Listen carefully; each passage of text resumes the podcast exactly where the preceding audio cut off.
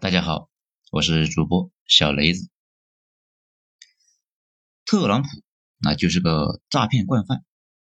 文章来自于二号头目的九编文集。这长期饱受争议的 TikTok 事件呢，终于是有了落下帷幕的迹象，多次峰回路转。那今天特朗普批准了 TikTok 和甲骨文的交易。这个事情吧，似乎是暂时尘埃落定了，协议比一开始呢预期的好太多。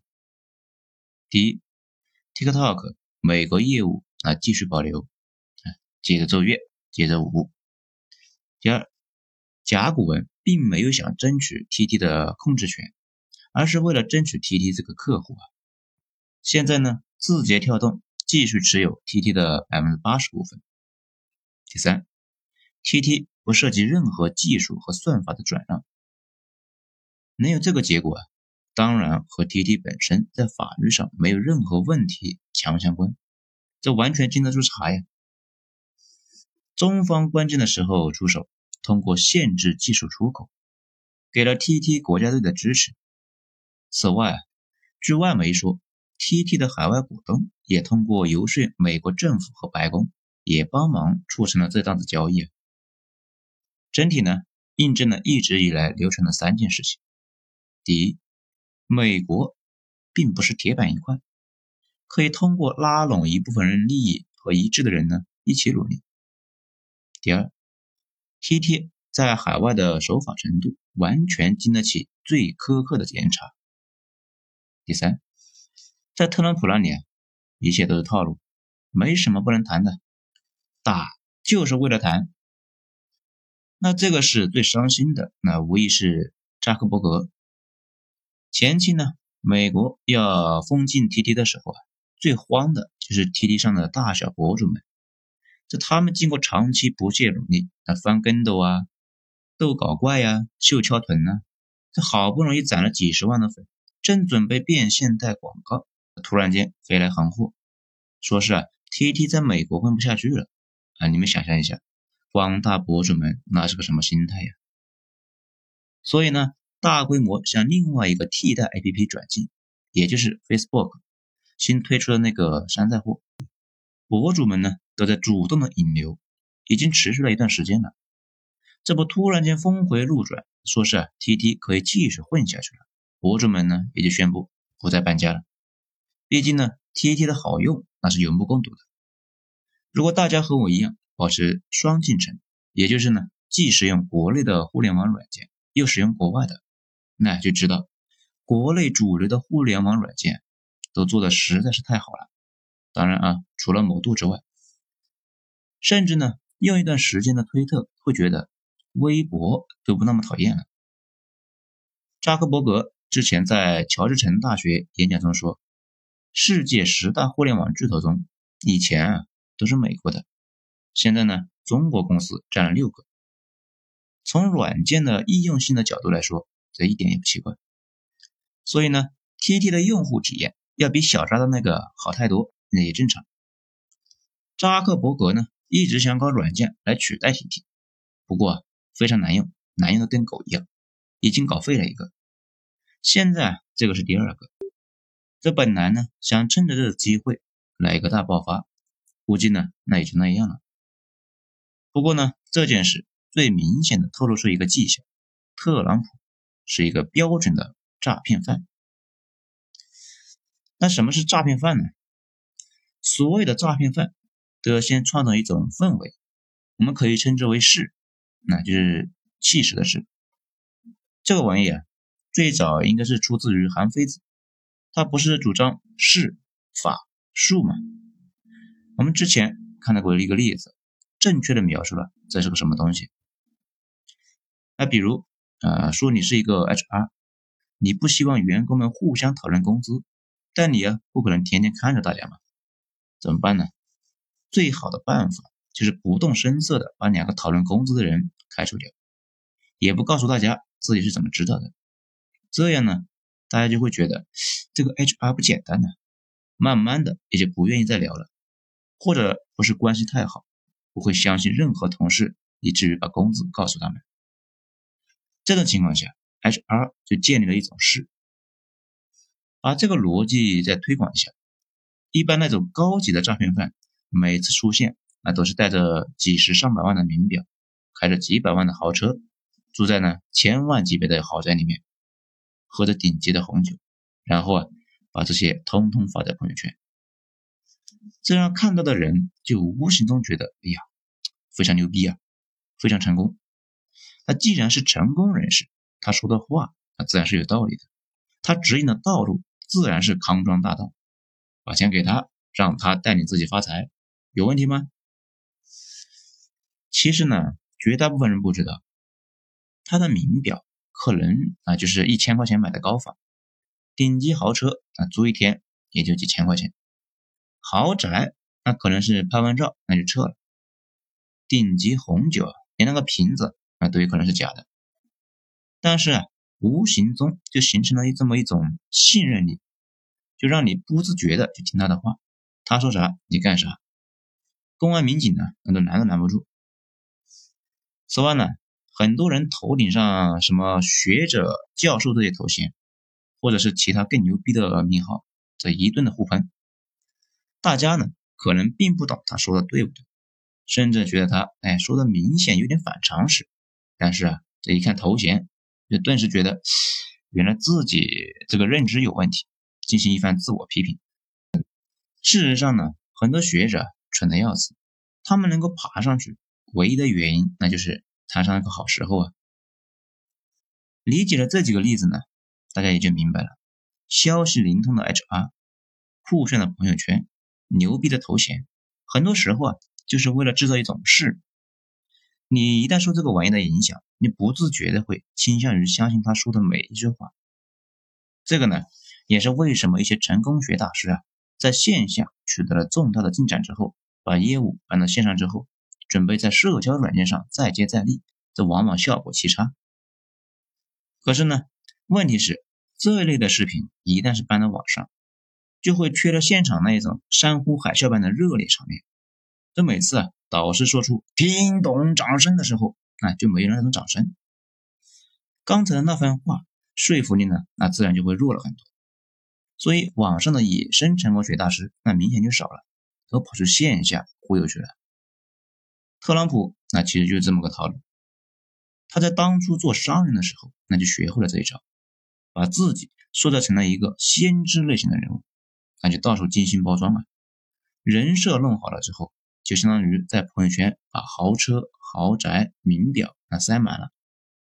这个时候呢，如果对手不明白你的底细，很容易啊就被你给弄晕了。你说出来的话，对手情不自禁他都信了。这个时候再压价，事半功倍。川总把这个玩意啊称为极限施压。到这里呢，大家应该就看出来了，这也是为什么你连白菜价都讲不下来。川总呢，却可以把飞机的价格给讲下来，因为啊，他会创造一种错觉，让对手觉得他牛逼哄哄，洞察一切。你如果能够让卖菜的阿姨相信你能够决定他们家的拆迁工作，说不定呢，他也会免费啊塞你一把韭菜。川总呢，当上总统之后，这个玩法那玩的是越来越过分。当商人那会儿，就没人清楚他到底多有钱。有人说他富可敌国。有人说呢，他是个败家子，但是啊，这些不重要，只要有人相信他富可敌国，那就可以了。他和相信他的人做生意，这当上美国总统之后啊，这样就好了。谁都知道美国各方面实力雄厚，那都不用装了。所以呢，四处玩诈骗。今天呢威胁这个，明天威胁那个，只不过有时候效果不太好。那这就奇怪了。怎么会发生这种事情呢？FOX 的一个国际问题专家，那有个解释啊，说的非常有道理。他说，两个公司的领导谈判的时候发生僵持，如果让步能够带来利益，可能呢其中一方就让步了。但是国家不一样，看的不只是利益，还有政治影响、本国老百姓的接受能力等等因素。这个呢，倒有点像五四运动。中国在巴黎和谈上争取到的权益，尽管算不上多美满，不过如果签了，倒也是赚到了，肯定比不签强嘛。但是签了就是丧权辱国，老百姓不接受。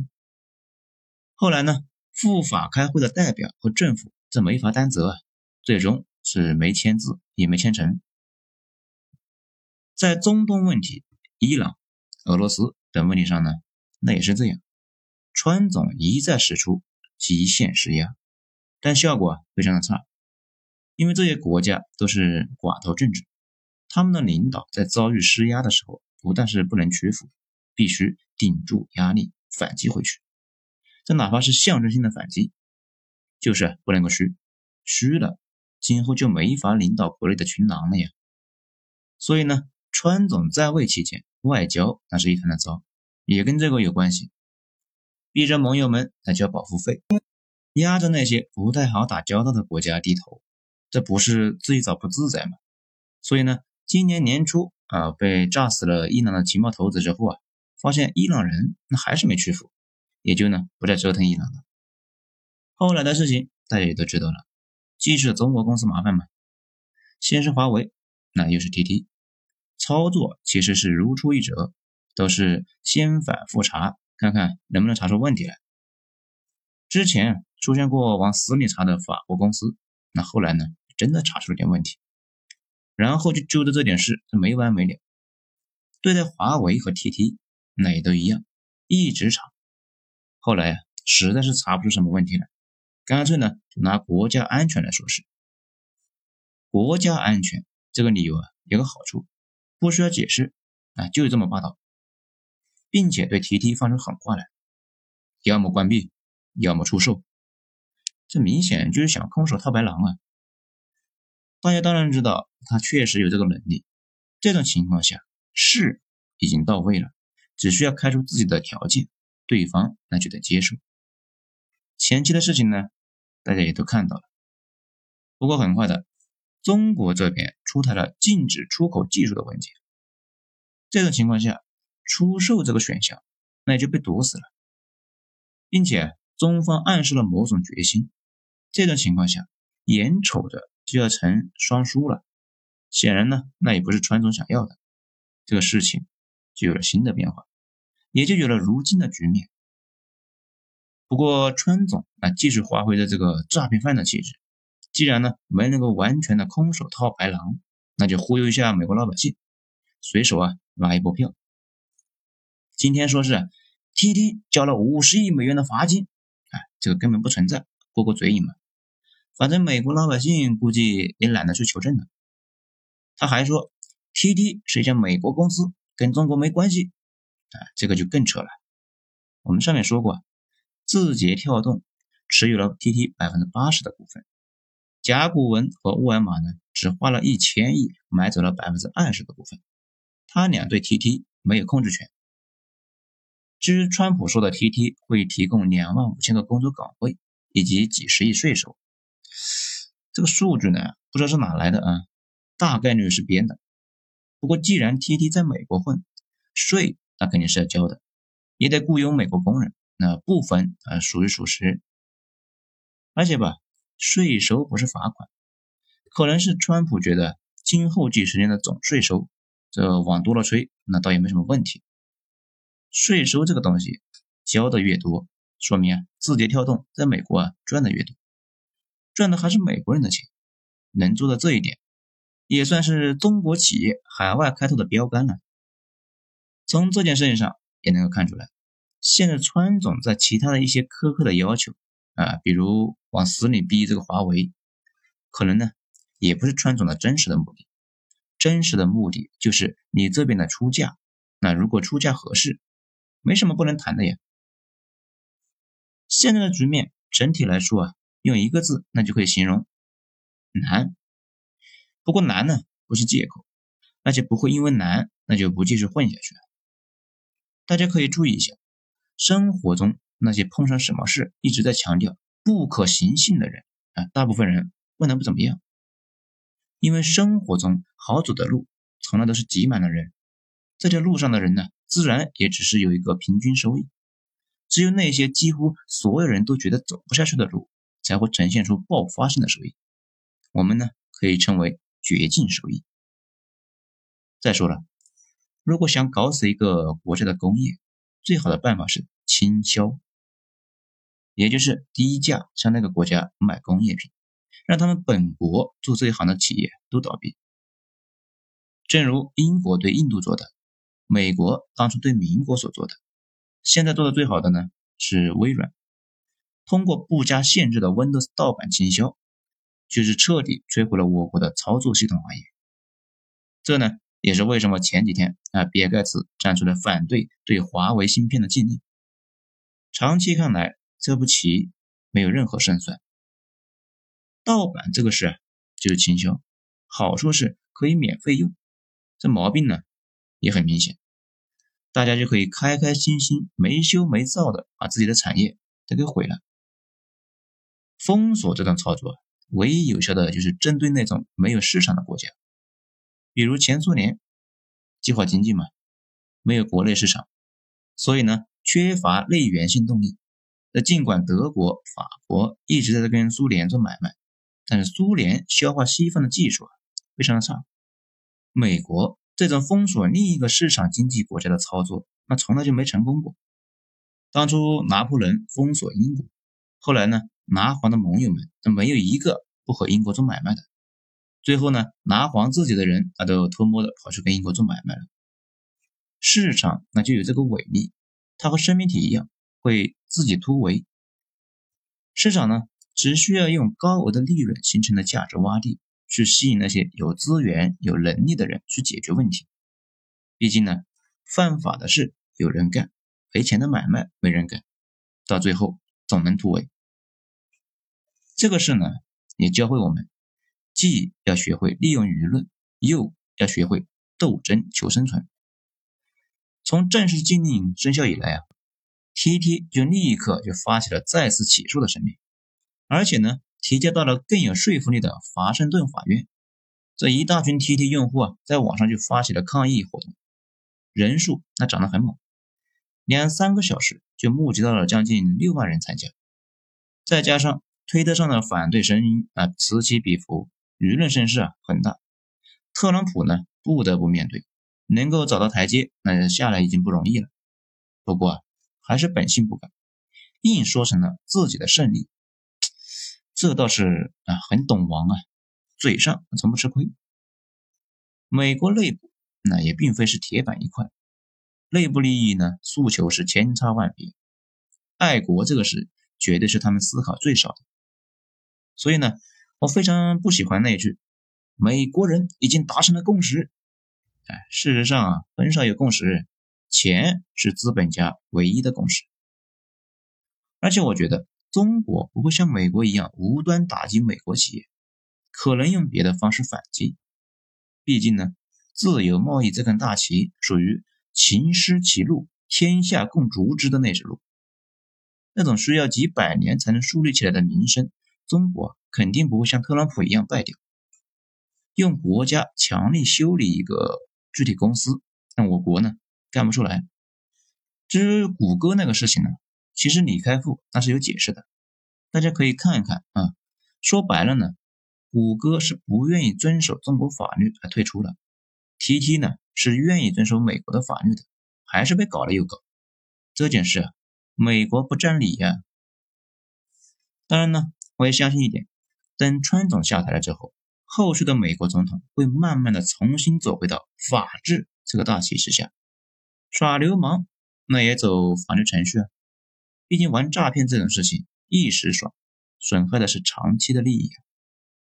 也不复杂，大家都觉得你是个体面人，讲规矩，有信用，才有你的货币啊，去你的地盘上做买卖。如果你持续不要脸耍流氓玩诈骗，一开始那能够产生巨大的收益，毕竟这种操作相当于把美国两百多年的信用变现了呀。但是长期怎么办呢？总有人说。美国那可以一直发货币就能活下去，这种人脑子一般不太好使。很简单的道理啊，如果可以一直这么做，那为什么美国一直挣扎着发展经济搞建设呢？直接发钱不就行了吗？很明显，这个操作本身那也是个七伤拳呢，带有巨大的隐患和副作用，所以呢，能不用那就不用。现在用不代表将来他会一直用。耍流氓搞诈骗那也是一样，本质都是透支，利用了大家对美国的信任玩敲诈。这种操作本身呢是自残型的，没人会脑残到一直自残下去了。不过在他们停止脑残之前，中国这边那会继续处于一个防守态势，继续迎接他们各种奇怪的讹诈。在斗争中求发展，没办法的是，还是刚才提的那句话：考生没法选择考试试卷，只能够是放弃幻想，深耕科技，挖掘内需。而且呢，大家也要清楚一件事情：已经走到这一步了，哪还有什么在商言商啊？都是企业背后的国家在较量，所以国家层面不能够出问题，不然呢，海外企业人人自危。都得被围剿。